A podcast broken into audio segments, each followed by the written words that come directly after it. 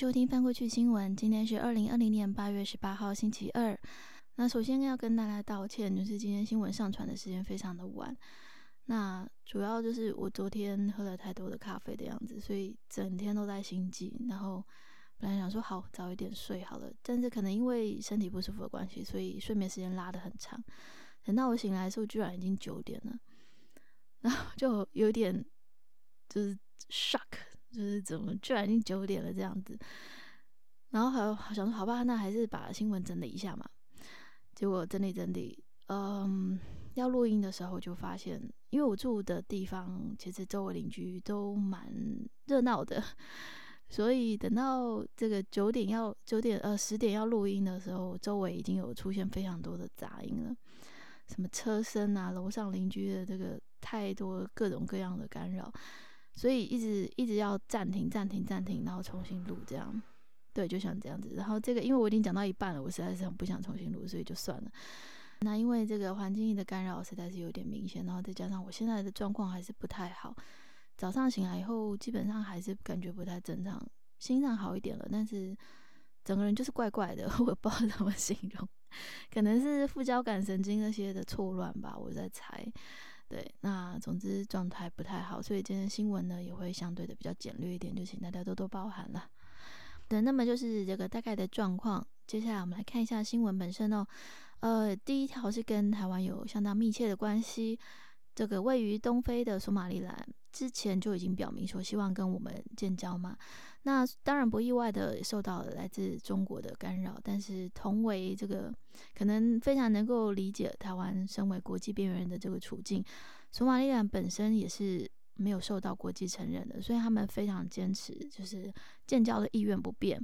所以在昨天上午的时候，呃，台湾驻索马利兰的代表处就在他们的首都哈尔格萨。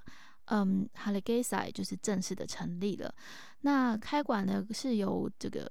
台湾驻索索马利兰的代表罗振华以及他们的外交部长共同主持了揭牌的仪式。那外交部长，我们的外交部长呢，也就是透过视讯呢连线致辞，并且同步签署了双边技术合作协定。那希望这个是双方将来就是成功外交关系的一个开始。那呃，顺便强调一下，就是索马利兰跟索马利亚基本上是不同的主权。索马利兰在一九九一年的时候宣布从索马利亚独立，但是它的这个国家地位也没有受到国际的普遍承认，所以跟台湾的处境的确是颇有这个同病相怜之感哦。那另外一个台湾人今天早上可能会很想。多了解的新闻就是华为，华为之前已经承受到来自美国方面的施压，那现在美国政府又打算进一步的加强这个力道。美国商务部宣布要扩大外国直接产品规定，也就是 Foreign Direct Product Rule。那如此一来呢，华为就无法透过这个替代的晶片生产以及现成的晶片供货管道来规避美国的法律限制。然后，其实这个美国对华为的限制，从二零一九年开始呢，可以分为三个阶段哦。到现在已经有三波了。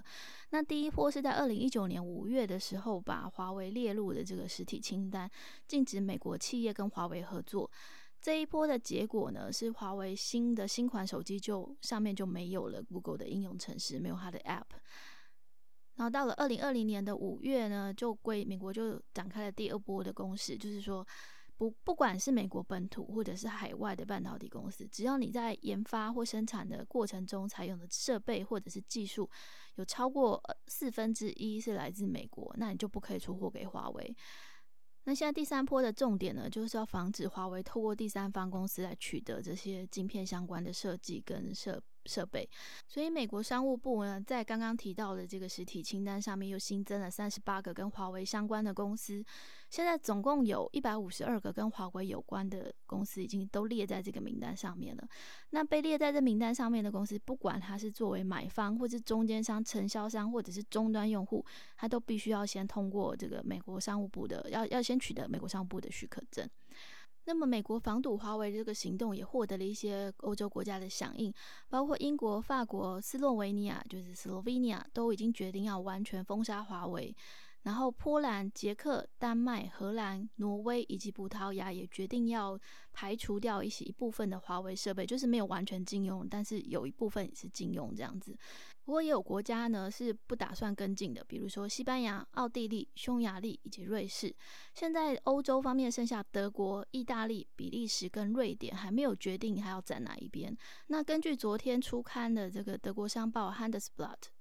的报道呢，美国国务次卿克拉奇 （Keith Krach） 在受访的时候说，现在美国推出的这个五 G 清干净网络，就是 Five G Clean Network，这就是这个 project 这个计划，已经有三十个国家跟五十家的电信业者加入了。那现在欧洲方面剩下德国、意大利、比利时、瑞典还没有决定。那其中呢，大家最关切的是德国，因为德国不但是欧洲最大经济体。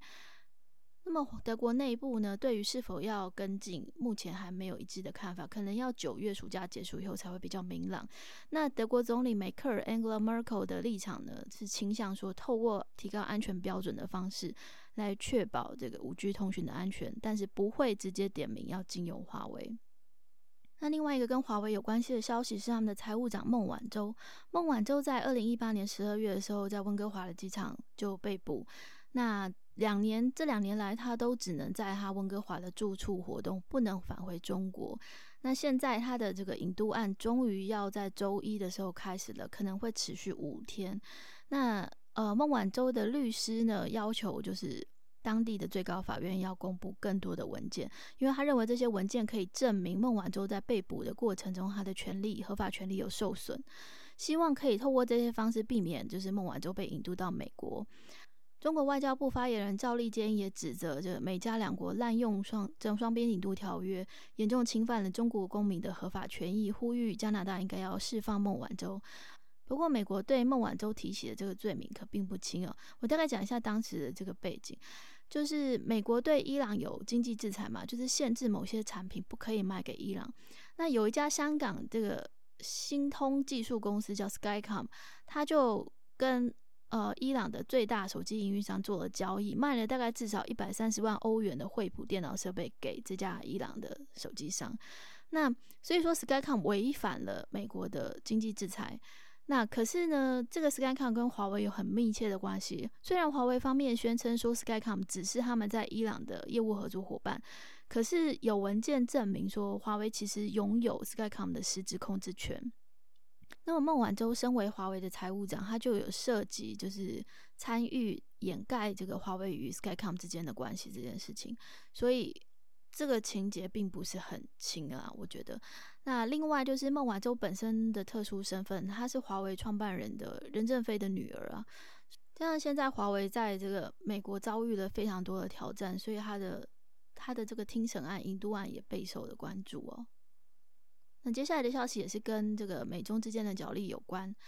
美国联邦调查局 FBI 逮捕了一名香港出生的美国公民。那这个这个人叫马玉清，他曾经在这个中央情报局，就是 CIA 跟 FBI 都任职过。那被发现说他曾经涉嫌在任职期间为中国从事间谍活动，那替中国窃取美国政府的机密文件。马玉清是在一九八二年的时候进入 CIA，然后一九八九年离开，中间去了上海工作，然后直到二零零四年的时候成为 FBI 在檀香山，就夏威夷檀香山的办公室的人员，然后利用他这个职务之便呢，就取得了这些机密的文件。那 FBI 是透过卧底探员扮成中方的情报人员来确认了马玉清的犯罪行动。那马玉清是预定要在今天会在夏威夷地区的联邦法院出庭受审。如果他被判定罪的话，最高可能会面临无期徒刑。我们接下来看一下白俄罗斯。白俄罗斯在这个九号完成总统大选之后，就一直处于这个非常混乱的状况，因为认为现任总统 Alexander Lukashenko 他的这个胜选是有舞弊之嫌，所以。民众大批的这个反对民众已经上街游行好几天了，那甚至还在昨天有超过十万人走上街头哦。这个是白俄罗斯境内历来最大规模的示威活动。那另外也有好几家工厂跟国营电视台的员工都响应了这个反对派发起的大罢工。卢卡申科去访视这些工厂的时候，还被嘘下台。这样，那尽管是这样，卢卡申科的态度还是很强，原本还是很强硬的，说他不会重新举行大选，同时也用很强硬的手段来压制这些抗示威抗议的群众。那他这个手段过于激烈，所以也引起了欧盟的注意。欧盟 EU 就呼吁说，应该要调查。这个镇压的过程中是不是有违法？是不是有违反人权？那因为之前那个卢卡申科有跟俄罗斯求援嘛，所以这个欧盟官员也有透也有暗示说，应该要透过对话啦这些方式来来终结这个危机，而不是透过外界的干预。那他这边指的就是指俄罗斯，所以有点在暗示说，俄罗斯不要干预白俄罗斯的状况。那现在卢卡申科有点四面楚歌了，那。原本已经逃到立陶宛的反对派总统候选人季哈诺夫斯卡亚 （Svolana t k a n o v s k a y a 他也突然在昨天晚上发表了就是演说，说他准备好要担任过渡时期的领袖了，要带领他们这个白俄罗斯恢复平静。那面对这样子就是内外交迫呢，基本上卢卡申科好像也没有什么选择了，所以他态度就整个大转变。他在昨天这个。呃，Tikhanovskaya 发表演说之后呢，也公开承认说，他准备要在修宪公投之后再举办新的选举，并且愿意交出他的权利。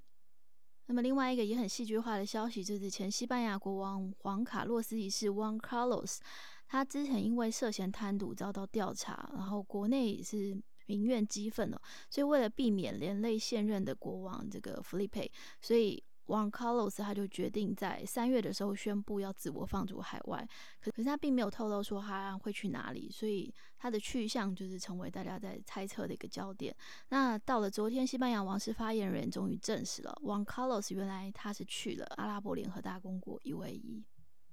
黎巴嫩在八月四号的时候才刚刚发生贝鲁特大爆炸，造成非常惨重的死伤，但是祸不单行，最近这几周以来，这个。疫情有明显的升温哦，导致他们的医疗体系即将要饱和了。黎巴嫩卫生部长在记者会上指出说，首都的贝鲁特的公私立医院呢，收治量非常的有限。那现在已经是处于濒临崩溃的状态了，所以卫生部长敦促政府当局应该要考虑再度实施为期两周的防疫封锁措施，来避免它的这个疫情再一步进一步的升温，然后加重医院的医疗资源的这个负担。那么，在全球武汉肺炎疫情方面呢，目前最严重的国家依序依然是美国、巴西、墨西哥以及印度。不过，除了这四个国家以外呢，也有不少地区有再度疫情升温的状况，所以可能会再度发布一些局部的封锁令。例如，西班牙最近就因为这个，可能是因为夜店啊这些娱乐场所。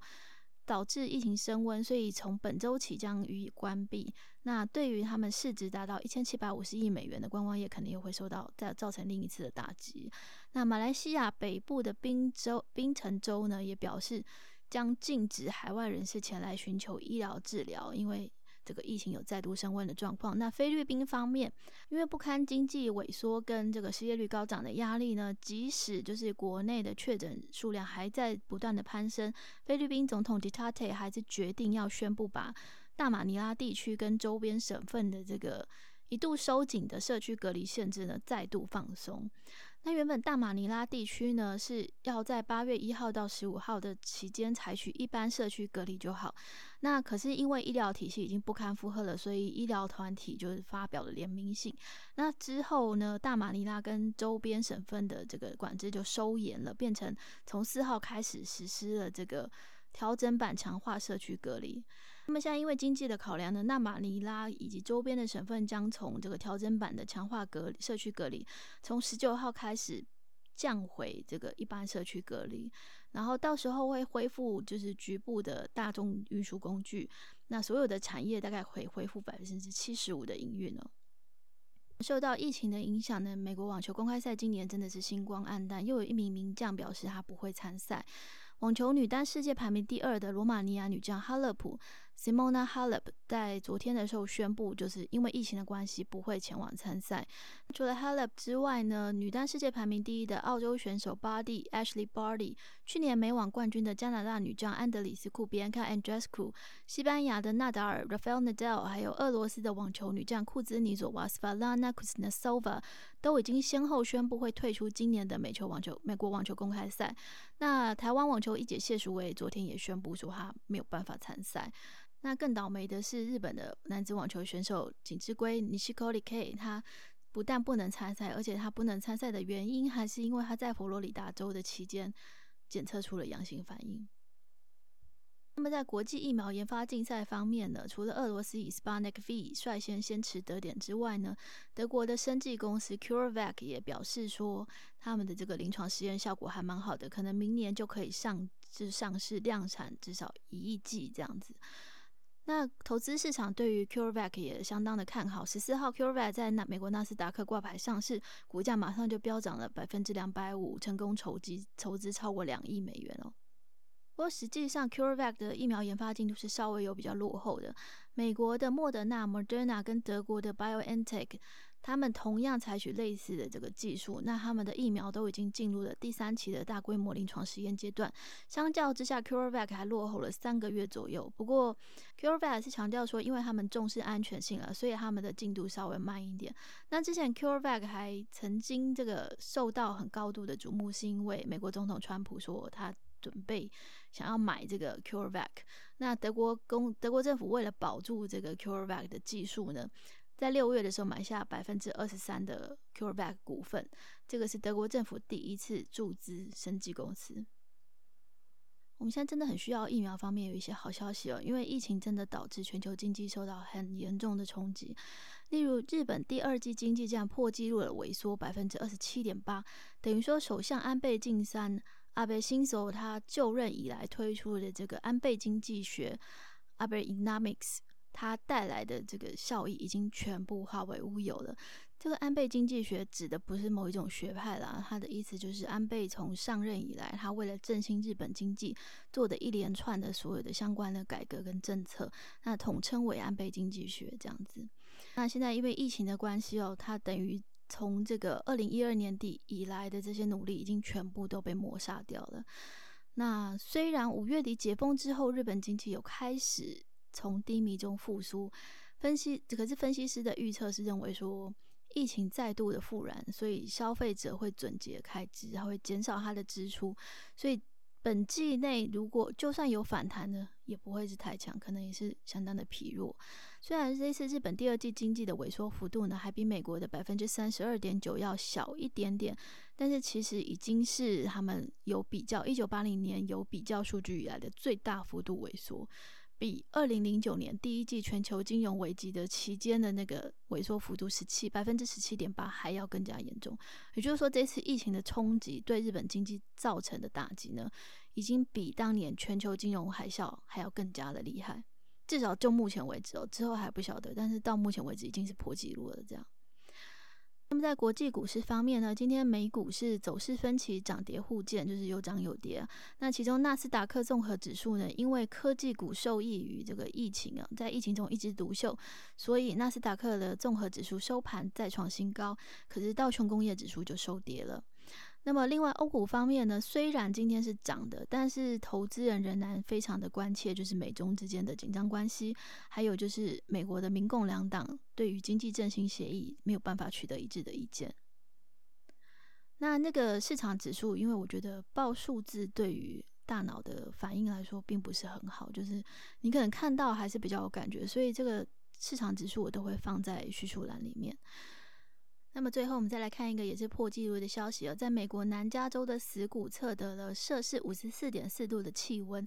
这个是将近一百年来的全球最高温。不过气象单位是强调说，这个只是初步的观测结果。那因为需要经过正式的审查才可以列入正规的记录。如果真的获得确认的话，这个会是一九一三年七月以来获得官方认证的最高温。不过，地表最高温记录呢，依然还是一九一三年七月十号，同样在死谷测得的这个摄氏五十六点七度。